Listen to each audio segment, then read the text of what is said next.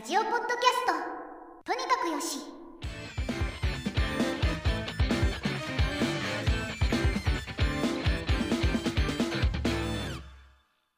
今週もよろしくお願いします。よろしくお願いします。一つ目は、これはリポジトリというかウェブサイトというか、こういうのがありますという感じで、良さそうなのを調べていて、JSON クラックというサイトであり、ソースコードがあるんですけど、これ何かというと、JSON を貼り付けると、JSON を解析してくれて、視覚化してくれると、視覚化というのはグラフ、ノードにしてあげて、この JSON はこれにつながっていて、中にアトリビュート、変数、ワリューはこんな感じの値で、こういうつながりしてますよみたいな。むむ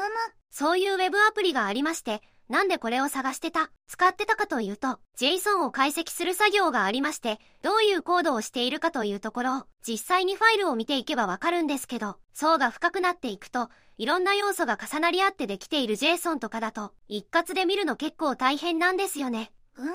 並んでいるわけじゃなかったりしてあるんで、ここからここまでなんだっけみたいな感じであるんで、その意味でもこれは使いやすいかなと思っていて、一応ウェブサイトから JSON 貼り付けて使えるし、ちょっと気になる、セキュリティ的に気になる場合は、リポジトリを持ってきて、Docker でもいいし、普通に Next.js でできているので、普通に動かすことができるんですよね。これ面白いのが、そもそも動かせるというのもあるんですけど、プレミアムプランというのがあって、そもそもローカルで動かせるということは、うむ自分のサイトとして運用もできるかなと思うんですけど、それでもプレミアムプランというのを提案していて、これどういうプランかというと、JSON の下り数がある一定以上、下り数というか層の数が大きくなると、エラーというかモーダルが出てきて、ちょっとサイズがでかいですよと、プレミアムプランに加入してくださいという感じで出てくるんですよね。ちょっと気になったのは、リポジトリで公開しているのに、どうやってそういう制御できるのかなと、普通に考えたら、全部ソースコード入っているとしたら、サーバーとかに接続していないとしたら、そこで完結しているわけじゃないですか。ということは、ソースコード公開していたら、そこの処理を変えてあげれば、プレミアムプランを回避できるみたいな、そういうことの横島な考えが思いついていて、うーん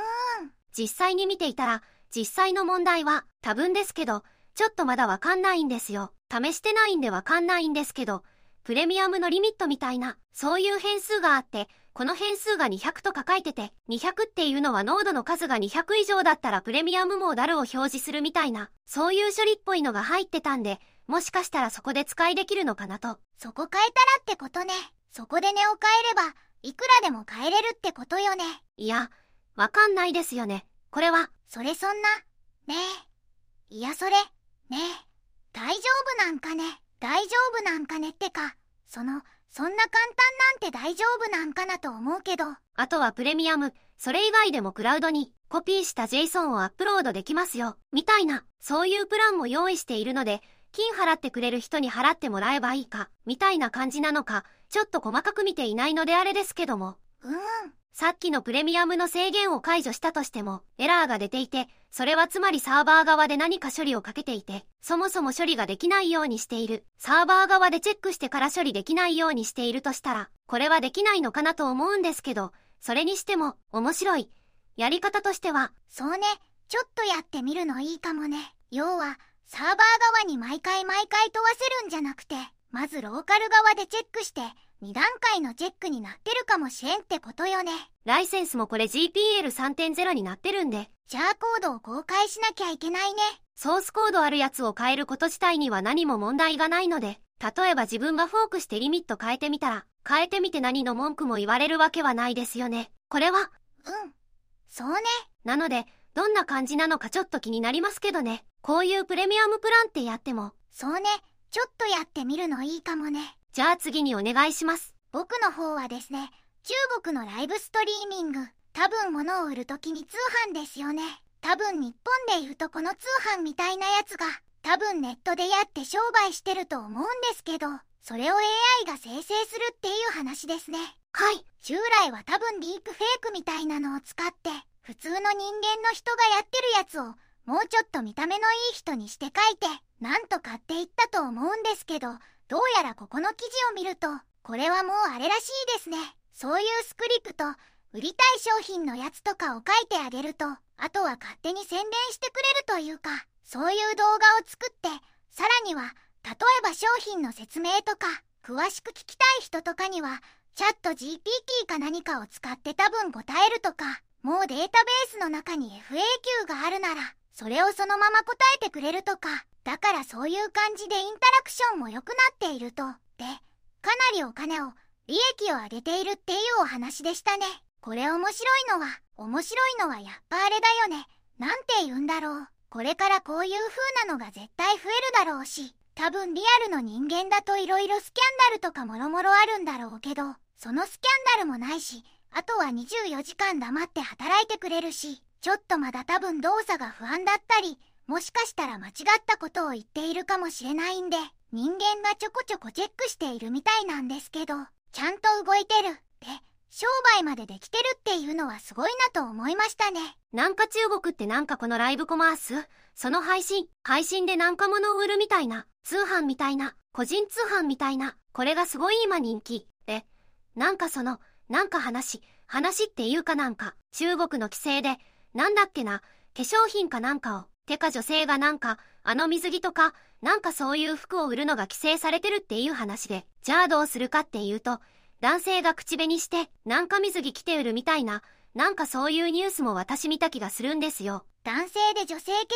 品を売っている人もいるみたいだね。そういう話聞いてなんか面白いなって思う。あれはなんかそういう、そういう規制を逃れるためにやってるんかね。なんか僕、そういうのがまた、なんかこう、極物じゃないけど、なんかちょっと新鮮で売れてるんかなと思ったけど、そうじゃないんだね。そういう規制ってお話聞いてました。まあ、規制がうまく逃れてるんならいいよね。いや、そういうやり方も、まあね、まあありっちゃありだよ。ちょっと日本じゃあんまり聞かないけど。いや今日、昔なんか確か、メルカリがライブコマースやってましたよね。そうなんだ。メルカリのアプリ内で、なんかスーパーみたいなことやってて、その場で、そう、メルカリだからその場で中古商品がリンクできて、はいはい。その場で買えるみたいな、なんかそういうのやってて面白いなと思ったけど、なんかもうやめたみたいですけどね。今もそうなんだ。いや、もうやめたみたいです。あんまり動けなかったのかな。インスタグラムとかで商品を紹介してとか、例えば YouTube とかで自分のブランドを紹介して、リンクがあるので買ってくださいねとかそういうのは聞くんだけど、実際にリアルタイムで、要は本当通販のあれだよね。これから30分間だけ割引しますよ。オペレーターは増員してますみたいな。はいはいはい。あの枠組み俺すごい好きなんだけど、言わなくてもいいじゃん。別に、オペレーター増員するとか知らんとか、そんなもんするやろ、みたいな。そんなんいっぱい来るって分かってたら、みたいな。けど、あれを言うことによって、なんかね、こう、準備万端ですね。ほら急いで、みたいな。そうですね。あの、煽り方がね、そう、いいなぁと思って。そういうのも全部。ね日本だとそれが多い気がするけど。いや、これ、ね、中国だから、どうなんかな。ちょっとここが気になるね。メルカリのやつは2017年から始めてて、結構最近やめたのかなと思ったら2019年くらいにやめたらしくて、なんか事業再編みたいなこと言ってたんで、儲かんなかったっていうところなのかなと試してみたけど。そうね、なんかそういう文化じゃなかったのかな。海外とかだったらいけるかもしれないね。メルカリのその、多分その展開しているところは日本とアメリカだっけ多分なんか中国とかだったらね、うまくいったかもしれんね。ちょっと夢がありそうだよね。24時間対応できるっていうのは本当にすごくて、これって、例えば勉強する、今、小学校の先生が少なくなっているとか、高校の先生が少なくなっているって話があるじゃないですか。物を売るってだけじゃなくて、人間ってインタラクションがあった方が嬉しいわけですよね。問いかけた時に答えてくれるとか、そういうファンサじゃないけどね、ファンサみたいなもんで。だから、授業とかもね、そういう風になると、もうちょっと楽しくね、勉強できるようになるんじゃないかなって気はするよね。これをうまく利用すれば、定型だからね、結局、多分俺たちのインタラクションって基本的には、なんだろう、定型文なわけよね。挨拶して、なんとかして、みたいなパターンに入ってるから、だいたい逸脱しないから、いろいろできそうではあるよね。うん。確かに。これは面白いなと思いましたね。これだから、もっと進んでいくと、僕こういうの好きなんですよね。自動的にお金を稼ぐみたいな、夢のある、何もしなくて枠組みだけ作っておくと、あとはチャリンチャリン聞こえてくるっていうのが好きですね。そうね。それはいいですね。これは面白いなと思いましたね。じゃあ次の記事です。これ記事というかあれなんですけど、最近発売したアーマドコアというゲームがありまして、これはフロムソフトウェアという会社が出している、エルデンリンクとか赤狼とか出している会社が出したゲームで、25年ぐらいずっとやっているシリーズで、今作が6作目じゃなくて、ナンバリングとして6、ファイアオブルビコンというやつで出てまして、実際は5とか4はシリーズによってちょっと派生があるんで、なんとも言えないですけど、私がやってる時もあって、割と好きだったんで、ちょっと買いましたね。まず、グラフィックがすごい綺麗かなと。基本的にアーマードコアってキャラクター、人間とかが出てこないんですよね。ロボットとオペレーターとか操縦者の声だけで基本進んでいく感じなんで、どういうキャラクターが出てきているかというのがないんですけど、ロボットの質感とか描写みたいなのがすごい綺麗になっていて、進化を感じたという部分と、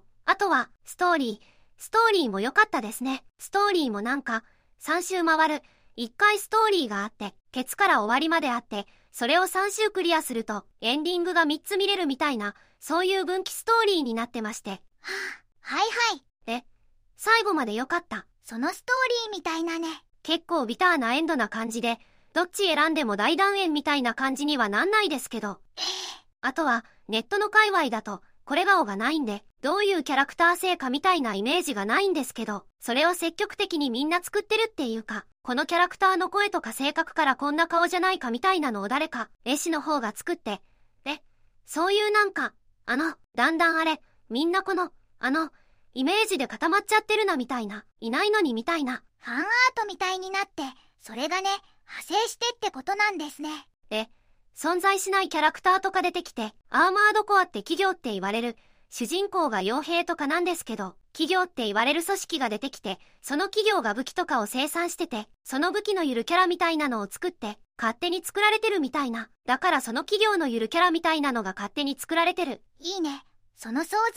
性を刺激して。はい。ええ面白いね。なんか。で割とその今回そのなんだろうな自分は動画とかでしかエルデンリングとか見てないんですけど、なんかそういうエルデンリング的なボスを倒すのに攻略するなんかあの動きパターンがあって、そのパターンを読んで攻撃当ててみたいなそういう感じを感じましたね。やっぱりそっちの方が楽しめるんかね。結構死にゲーなの？結構死にまくって相手のパターンを理解して。めちゃくちゃ死にます。はい。そうそう。死人ゲーではありますね。はい。なんて言うんですか。エルデンリングとか。それが好きな人はいいかもね。そういう系統によっているのかなというのはちょっと思いましたね。はいはい。そっちの方がハマってやれる人がいるってことなんだろうね。どうなんだろう。いや、俺は最近逆にエルデンリングやってたんですけど、最近ちょっと仕事が忙しくて、なんかあんまりできてなくて。けどちょっとゲームやりたいなって時に、やっぱり携帯ゲー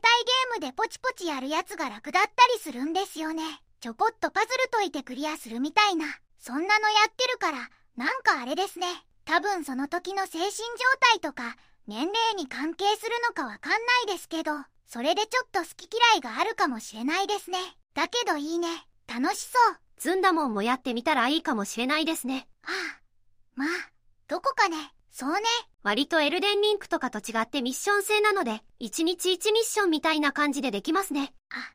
そうやったら面白いかもね。ちょっとまあけどね、24時間しかないからね。どこで使うかですね。今ちょっとあの、筋トレばっかりやってるから。あと割とあれなんですよね。ストーリーを説明しないというか SF 的な感じなんで、ようわからん用語をバンバン出してきて、何回か見るとこんな感じです。もしできるあれがあったらやろうと思います。じゃあ今週は以上になります。来週もよろしくお願いします。よろしくお願いします。